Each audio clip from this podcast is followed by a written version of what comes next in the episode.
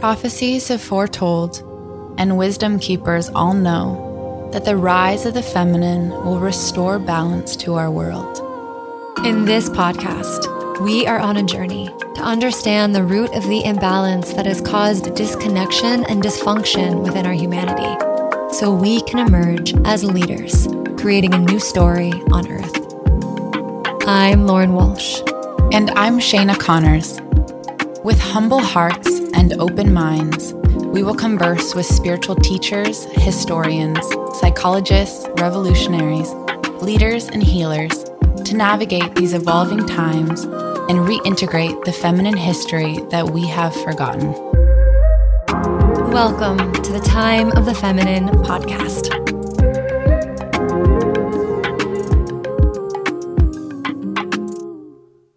Hello, familia. Welcome back to another episode of the Time of the Feminine podcast. I am here with a very special guest today, Anne-Marie Chaumont. She is a doctor, a practitioner and thought leader in decolonizing holistic approaches to health and well-being. She holds a PhD in stress research focused on the intergenerational impact of stressors on women and children in marginalized contexts. As a mentor, teacher, physician, and community engagement practitioner, she's over 20 years working alongside some of the most marginalized populations across 5 continents. She co-founded an organization called Buena Semilla, together with indigenous Mayan women of Guatemala, with whom she's been working with for over 12 years.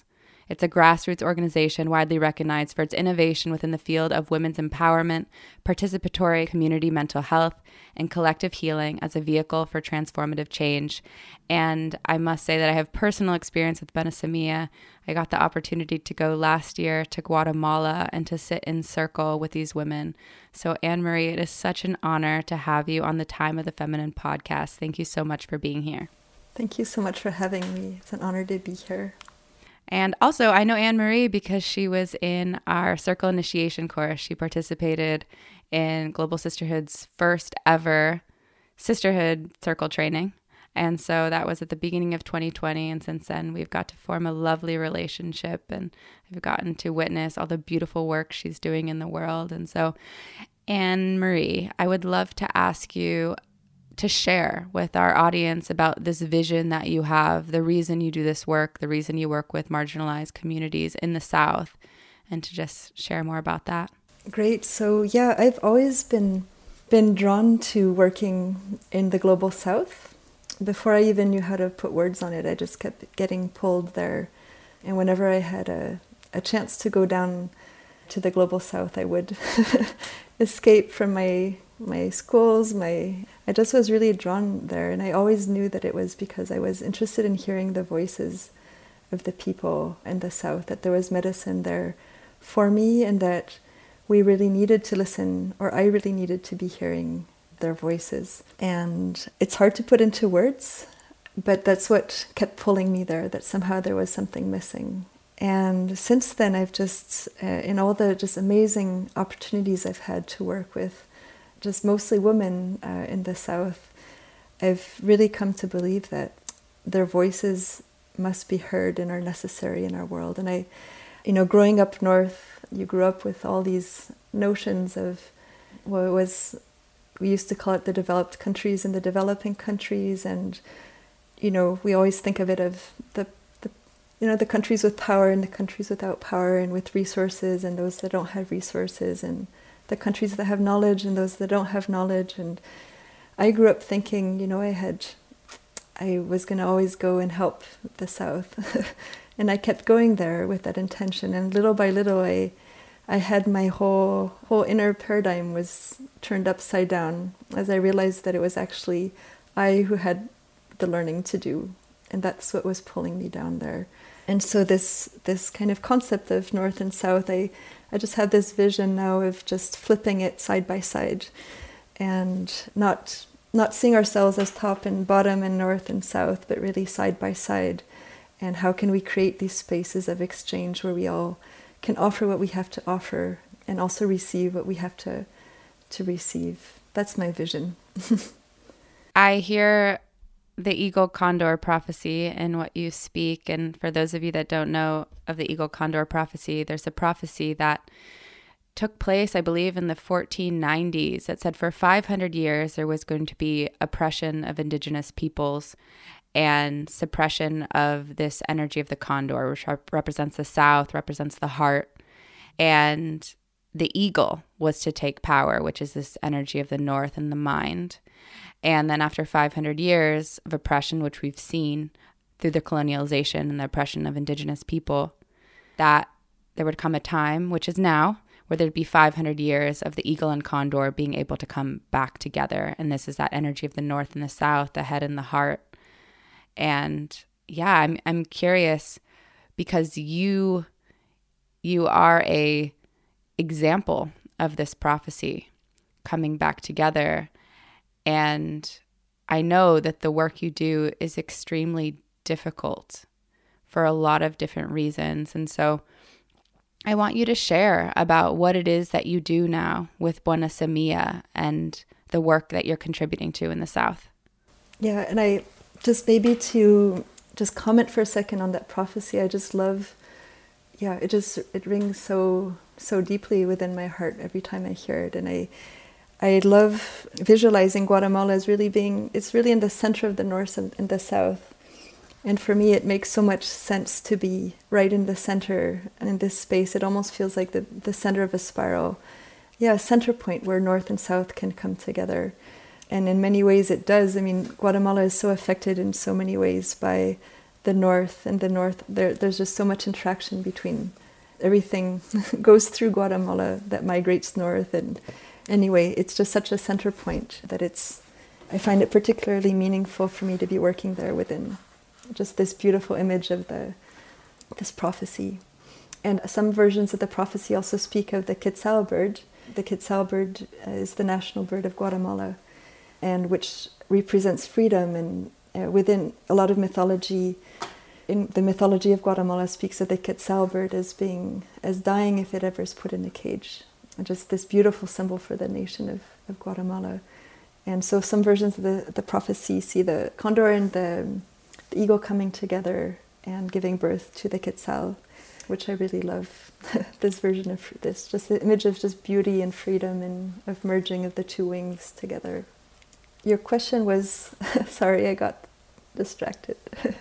No worries. I love that you went into that, because I think it's such a beautiful addition.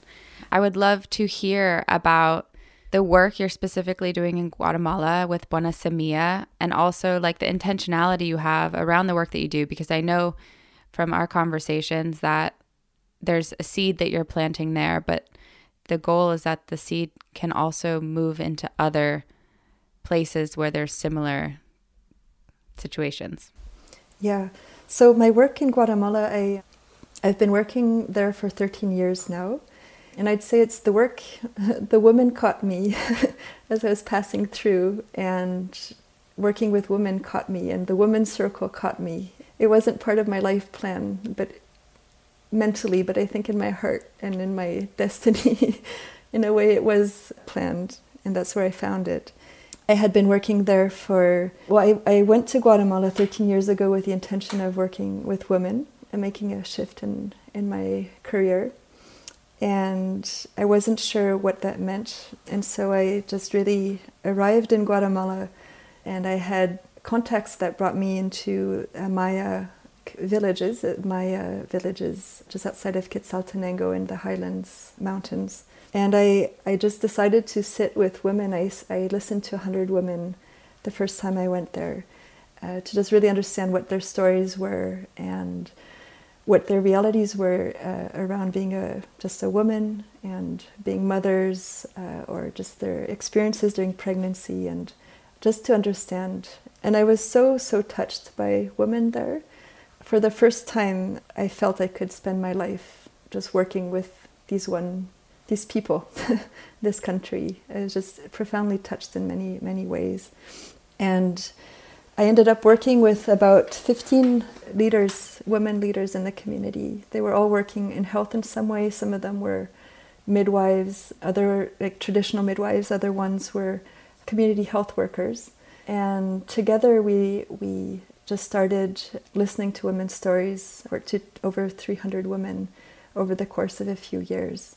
What really surprised me is that these leaders, these women who had lived in their communities their whole lives, and many of them who'd never left them, were surprised to hear other women's stories and to realize, my gosh, these women are going through the same things as I am, and some of them so much worse. And they had really never had the opportunity, despite their roles as leaders in health, working in health in some way, they had never had these spaces to listen to other women's story, or a safe space to listen. And they came to me and they said, we want to do something. And the answer that came of what should we do is to come together in circle. And that's what I meant when I said the circle caught me, because it wasn't anything I had ever done before, but it just seemed really right. And so we learned together what that meant and started to try to just bring women together, starting with ourselves, and start building a women's circles and putting all the ingredients within it that felt right for everyone to get out of it what they needed to get out of it as women. And it's been, now we started doing circles in 2013, and I'm still working with many of the same women, and I do not have words for the transformations that I've seen over these years. Just the light that's come into their eyes, how they hold themselves, how they speak about themselves, how they now have dreams that I can't keep up with, when at the beginning of our time working together, they were scared to even dream because nothing ever happened, that they just were more just resigned that their life was what it was supposed to be and they couldn't do much about it. And just seeing these women wanting to help other women, and it just being exponential of rebuilding communities, rebuilding a community of women, rebuilding their own communities, rebuilding their families in these contexts that have been so destroyed by conflicts. The armed conflicts strongly marked their villages not so long ago and divided families and the communities. Not just divided, but fractured them. And then so many other things as well, like just gender violence, splitting women from between, just dividing women. And so the impact has just been just so beautiful to watch unfold. Yeah, as I mentioned, I'm just now trying to keep up with their dreams. Thank you for sharing that. I think it speaks to the power of, like simply listening, simply having a safe space where people can come together and to truly hear one another. And I know you shared with me in the past about what had taken place in Guatemala through the colonialization and the violence that happened there, which I was surprised to hear was that these communities in these poor areas didn't have this strong sense of like belonging to one another. Like there was so much fracturing that took place because of the violence, because of the mistrust, that they had to learn how to be able to speak to one another. I think I had this idea in my head that, in poor communities, they would band together. And that was a big realization, I think, that you shared with me. So maybe you could share more about that. Yeah, it's a huge barrier or a huge challenge. Most women don't have friends. Very few, when you ask them who they have to turn to, they'll say their mom or they'll say their kids, but very few other people, and almost no one. When I said I had spoken to about 300 women, almost none of them said they had a friend. They're all very, very scared of speaking about their troubles or their problems in these very small communities.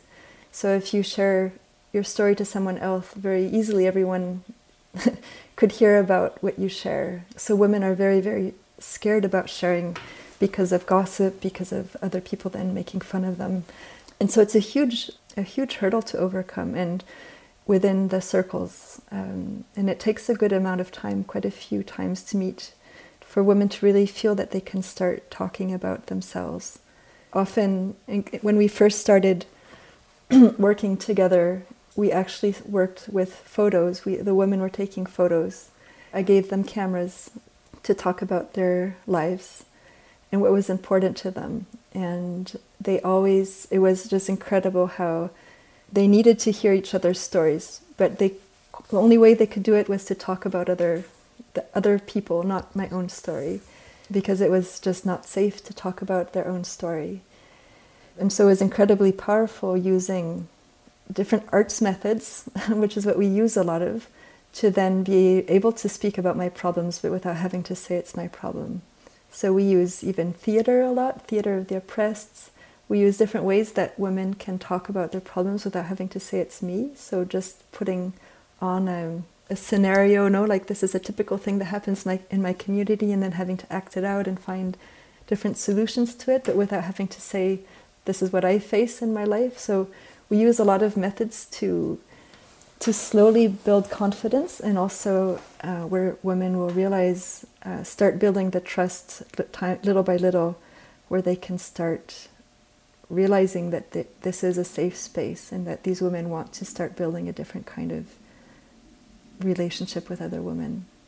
And it's incredibly powerful, because then these women have this place to go to. So when we talk about, you know, in the West, in the North, we can talk about women's empowerment, and it looks a certain way because we have already privileges and rights and a sense of self that is not universally shared. And we talk about like the rise of the feminine and the rise of women. I think we're often naive in the sense that we're not thinking about all women. We're thinking about, you know, probably usually white women, you know, that look like us, sound like us, and have careers or something. You know, it's not this universal picture of what's happening in our world. And I was extremely humbled when I went to Guatemala and I sat with these women, just realizing that they don't have the freedom to go to another town if they want. They don't have the freedom to make decisions for themselves. They don't have control of their finances. You know, if they were to speak their truth, they could get badly injured. You know, there's just so many facets of oppression, and also, yeah, like it's like a different understanding because of that oppression and because of all the things that have been stripped from them, like their spirituality and, you know, their connection and their community. And I really do feel that, you know, that prophecy about all of us coming together also requires women in the North to really humble themselves and to look at our privilege and to, you know, take notice of other communities and what's happening there. So I really, really applaud your work, because it's not easy, and the amount of effort it takes also to see change and ingenuity to figure out how to get them to share and express, because it's not as easy for them. I'm curious about like what your personal journey has been like has it been hard for you to embark on this process, and as a white woman coming into a community, how did you create a sense of safety so they could trust you? Yeah, oh my gosh, with what you've shared, I've had so many things come into my mind that I'd like to share, to pour out. Yeah, it's been very challenging on so many levels, and very humbling and very transformative and very... I came to these communities first just to talk about power, no? And these things that we carry. I came to these communities as a white woman who's a physician, and that gave me access to a place that very few people have access to. Very few people in Guatemala who are not indigenous have walked into these communities or have access to. So I just wanted to name that, because it's a privilege that we don't often realize or we take for granted. But I also was welcomed, I was coming in as a physician, as a researcher, wanting to understand about them, and their experience with physicians and researchers is not good.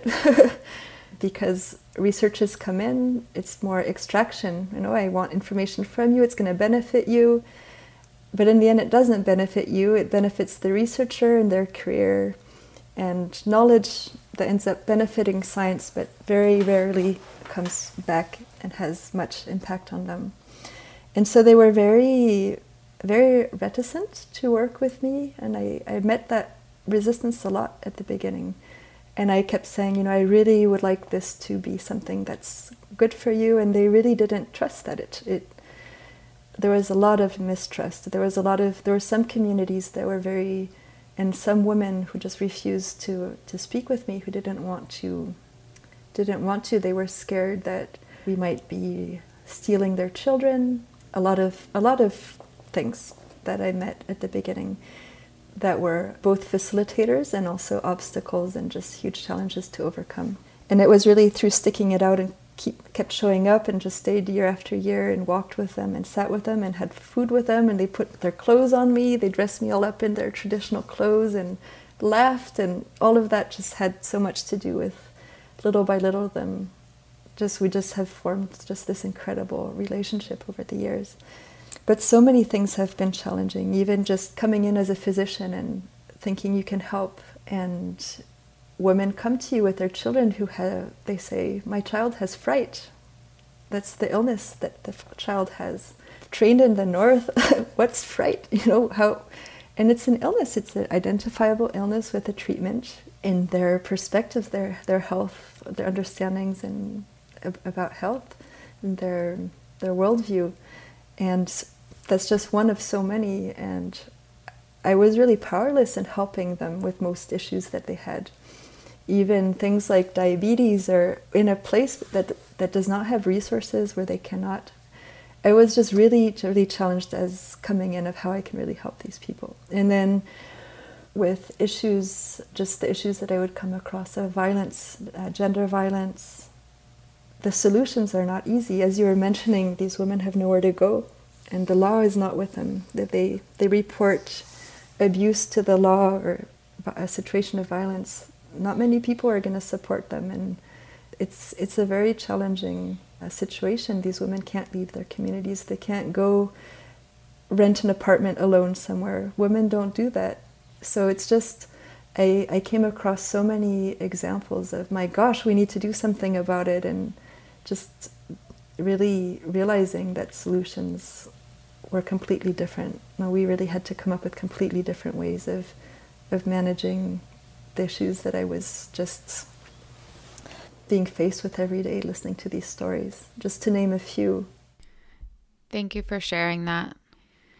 It really is like a whole new paradigm shift to be there and to sit with their culture, and also what the atrocities that have happened to their culture, because in a lot of ways they were stripped from their culture. Like when I was there, I was noticing that the women still wear their traditional clothes where the men are not allowed, and how sad it is when really, like, you think of the Mayan people and you think of the force, right? You think of the ingenuity and the brilliance and the connection and the art, and it's still there. It's still there in ways. And what's happened to the people and their connection to one another and to source has been cut. And I'm curious, like, as Northerners, you know, like, we weren't responsible for colonizing Guatemala individually. It wasn't our. We didn't do it in this lifetime, you know. But what is our responsibility to support? I know you individually feel called, and I feel called. But do we have a responsibility? And if we do, what is that? Yeah, that's a very good question. Yeah, I think we all have different things that we came here to do. And there's so many things to do on this earth that we can't all do everything. Even though so many things might move us, no. But I do feel that we all have the responsibility to listen, especially us who were raised in positions of privilege and carry that, because with that also comes power, and with that also comes powerlessness on the other end. And so we're all connected. And I think it is our responsibility to realize how we're connected and what we want to be part of and what we don't want to be part of. We might not realize a lot of things. It might be that we do or we use are harming others without us even knowing it. Just some very, some food choices but then also just this, so many of us want to support causes in the South, or do we go to these countries and want to help or want to support initiatives that do. And I think it is a responsibility within that to start by listening, because so many of the solutions we come in with are not solutions that really work locally, or they could be very harmful. Just talking about how to deal with violence, for example. No, we could be very harmful if we come in saying, oh my gosh, we have to do something about this. This woman is facing violence, and without understanding the whole context and how to deal with it, could become really dangerous for everyone.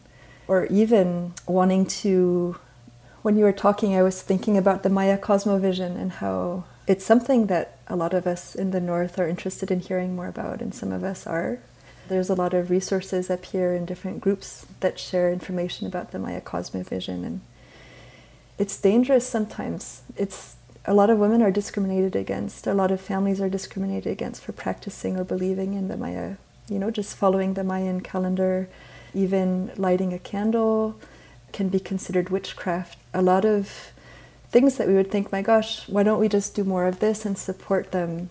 I don't think we always realize just how complicated things are.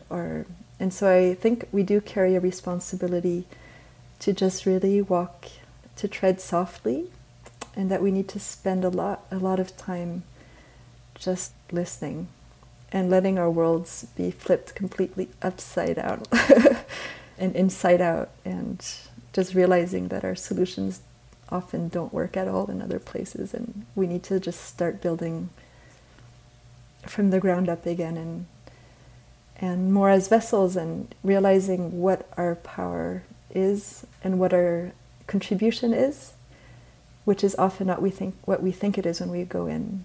But how can I really be helpful in this context to help these people be who they want to be? I don't know if that makes sense.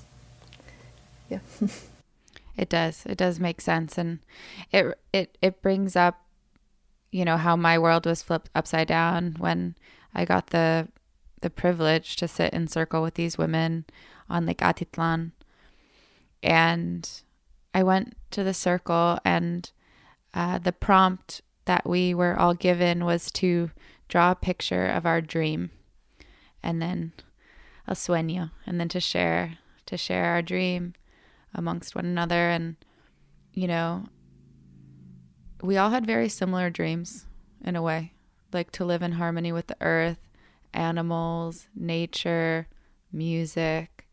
Like there was kind of this beauty that we all shared, this real dream to just like live amongst the earth and to have the food and water that we needed and all these things. And also then there were some women there that also had like very real tangible financial needs, and so different than what I see in the West, where it's like, I need to make this amount of money, da da da da da. It's like, I need 5 chickens, and that's their dream, because to have those 5 chickens means financial freedom for them, and they're able to have eggs and they can sell them to their neighbors and these kinds of things. And I remember sitting there with my friend Kenzie, and we were like, should we just go take out money and like pay for all of their dreams to happen? That's like also like my white colonial, like I can fix everything. And no, really it was like to sit back and listen and just like observe and so then support you guys, because I do believe that you guys have been doing the work to listen and to observe, and I respect that a lot. And so I want you to share a little bit about like the structure of the circles, how it works, because I think it's really interesting for people who are interested about like, the fact that you pay facilitators and you pay for their cell phone, because, these people don't have money, so you have to give them something so that they can lead these circles. And then I'd like to get into after that about your vision of these community centers and like what that would mean for these people.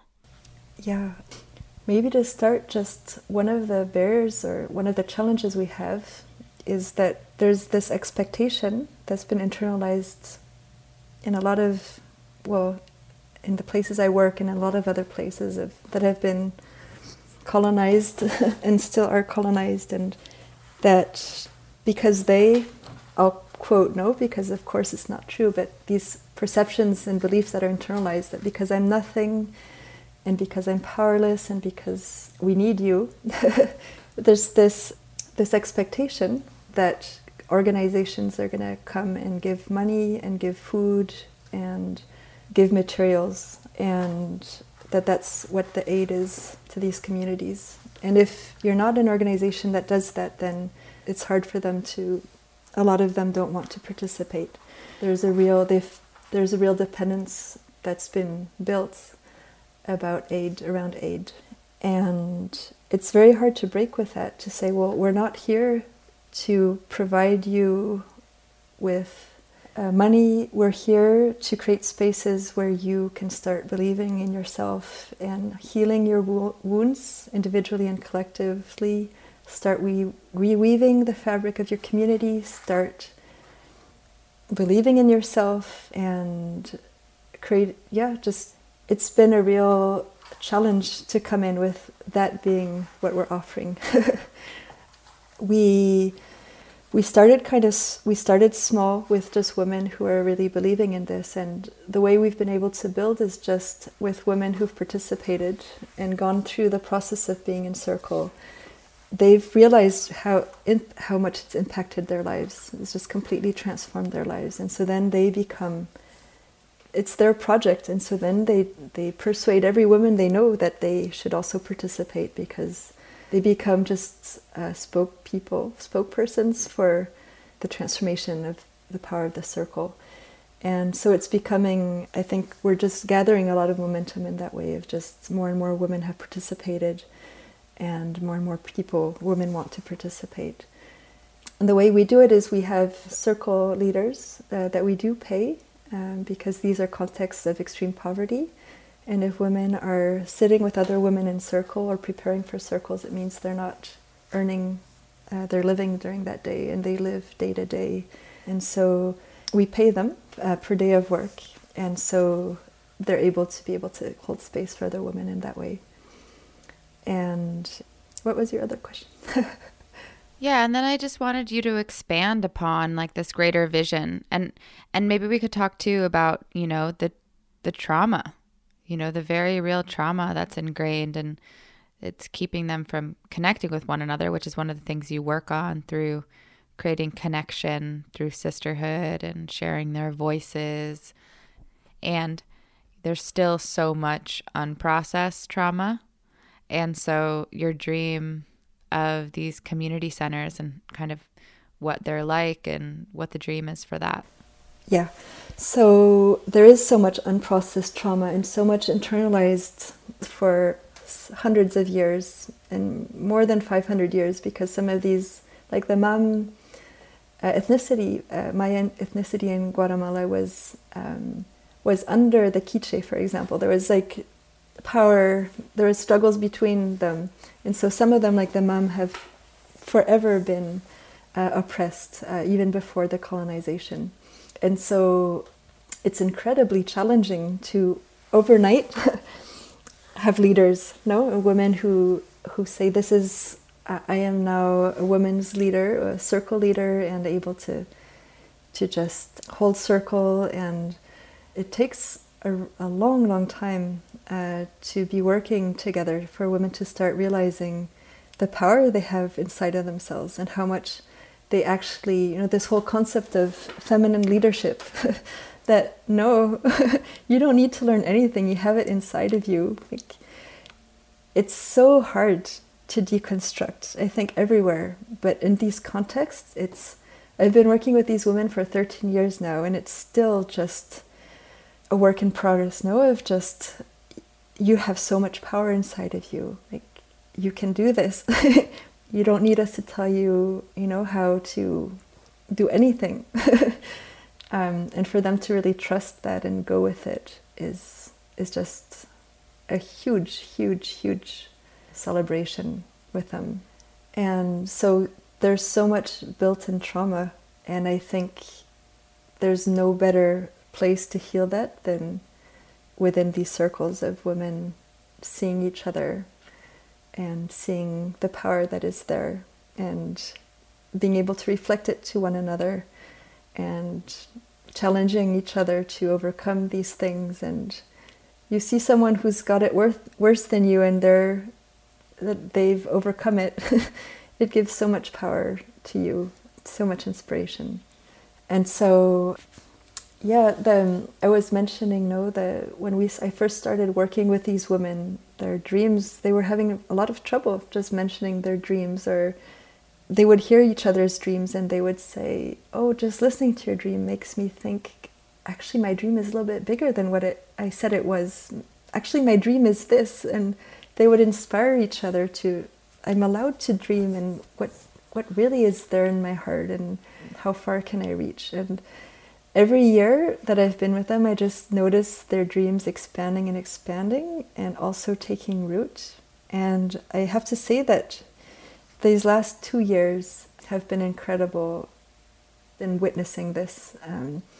This year, one of our leaders had a dream of building a house, a place that could house, she wanted to do it to address the issue of gender violence in their communities, having a place where women could go find shelter because there's nowhere they can go. And like women who escape violence in their homes, sometimes they'll just spend the night in a field, in the cornfield, or they just don't have anywhere to go. And so anyway, that was her vision, to create a place where women could go and where they could find support. And then she decided, and they decided together, all the leaders together, that they would actually call it Casa Alegria, the House of Joy, because they didn't want to focus on the bad, they didn't want these women to be victims. They wanted to highlight just what they really had in their heart and what they were capable of. And so they decided to flip it upside down and just speak about life and not about death, and speak about the life that was possible and the flourishing that was possible. And so that's their dream for this year, to have a physical place where women can come, where they can share, where they can learn from one another, where they can hold a circle, where they can come and all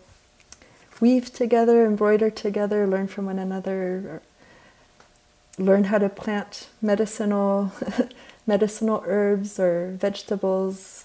Just a place to do it all, all of their dreams. And it's incredible just witnessing them really owning their power and putting feet on it and running with it. You're such a beautiful steward of Buena Semilla, because I imagine even it's hard to not want to be well, this is my idea.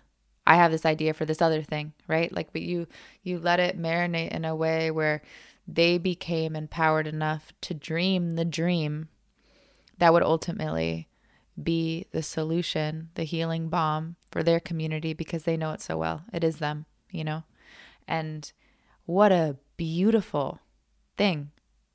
What they created is amazing. And it's something that we couldn't have done.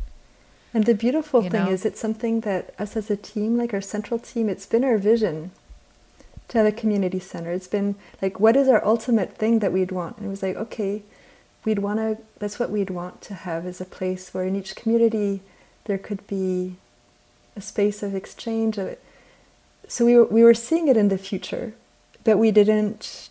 What's beautiful is that they're the ones who actually spoke it, that it came from them, but that we're all also, it's just a vision, it's a collective vision. I think it's a world vision, of all having a place where we can go and just be. Yeah, I want to go there. I want to go there and learn how to plant things and sit in women's circles and do that work too. I think, it's we say privilege, we say this term for having money or having a certain skin color or something like this. And yes, there's privilege in that. But I have a teacher, Kwanita Robertson, and she says it's not a privilege to be disconnected from your heart. And so that's the real dream. So share with us about what you're doing for this for this house, Casa Alegria, and yeah, what you're bringing forth so women can support. Yeah, so we're currently running a campaign during International Women's Month to support this dream that we're hoping to bring into being in two communities just to get started in the two areas where we work in Guatemala, in the Mam Maya area outside of Quetzaltenango and in Santiago Atitlan, which is Tz'utujil Maya. And so we're accepting donations currently through to the end of the month, and of course on an ongoing basis. And then we've decided to really put into, just start flying with this vision we have of bringing the North and the South together in circle. And so we are also putting together an offering to invite women of the North to imagine they're traveling down to Guatemala with me and meeting these beautiful women and just listening to their stories and their hearts and their struggles, and what it means to them to be Maya woman or a Tz'utujil Maya woman or just a woman, and just seeding this space of exchange and opening to the world to see what can happen when we do open up these spaces of reciprocity and of listening and of just letting ourselves dream what could be when we all come together. And that'll be starting on next Tuesday, the 15th. Woohoo, the 15th of March. So you can learn more about our campaign. We're going to post it on our website, timeofthefeminine.org, underneath this interview. And then you can also go to our website, which is buena-semilla.org. And we'll have also links in the show notes for you to be able to find more about the work that Buena Semilla is doing. You can watch their video, which is beautiful. You can see their beautiful website and the colorful outfits of the women that are just so sweet and so full of love. It really is such a beautiful organization and something that's really close to my heart. And anyone who's wishing to come down and sit in circle with these women is more than welcome to these. It's so beautiful when any of you can join us and join them, and it's incredible. And these women love it. They just get so much out of meeting. They loved meeting you, Shayna, and they still ask about you. You can't see it right now, but my altar, which is like kind of to the left of me right now, has one of the weavings that they gifted Kenzie and I when we went. And so it's like a very important part of my altar, and I think of them when I sit there. So I'm really grateful for that experience. So I have... Yeah, they're incredible artists. Beautiful. Beautiful, so talented. Yeah, they're just such amazing women. For me, it's just like how can I share them with the world and their magic and their medicine and their beauty, and it's just such a powerful country that I think if you step down there, it's just, for me it was like, I don't have words for it, but like one of these tornadoes that pulls you in and just, you walk out on the other side completely transformed, asking what just happened to me. So I have one last question for you, Anne-Marie. And if you just want to take a moment and close your eyes and take a deep breath, and if the voice of the Divine Mother were to speak through you, what would she have you say? Let's all just come into this circle together and learn how to dance and sing and create a different world together. Come. Beautiful. Thank you so much for being here, Anne-Marie.